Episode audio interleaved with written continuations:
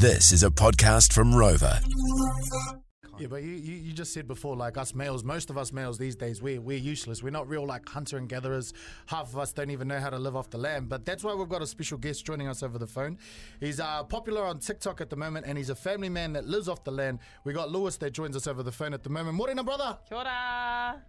More than that. More than that. The reason why I said the boys need to call you up, bro, is because you actually, you know, uh, if you haven't seen you dancing around with your beautiful girls, you're feeding your girl kina every single day. And I think, you know what, you, you've gone back to that kind of like living off the land vibe. So, and I'd say you're like the modernized man Yes. who's living off the land, if you know what I'm saying.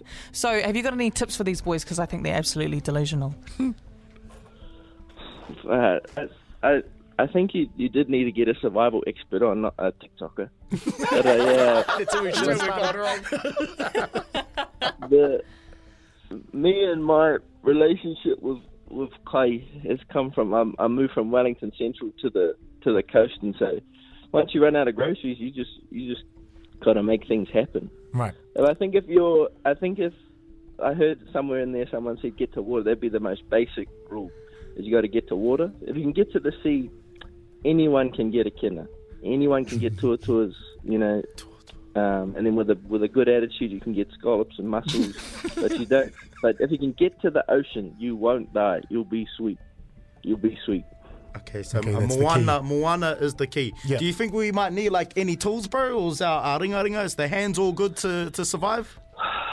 I reckon if you were on a beach and you knew nothing about spearfishing, you could with a with a hundred dollar spear gun, you could live there for a year. You'd eventually you'd eventually figure it out. You'd be fine. And in the north, no winter. You you know you wouldn't go cold. You'd be sweet. True, Yeah, yeah, warm nights, warm summer. So we got to get that spear gun, take that back, and find water and just go get some kina. Yeah.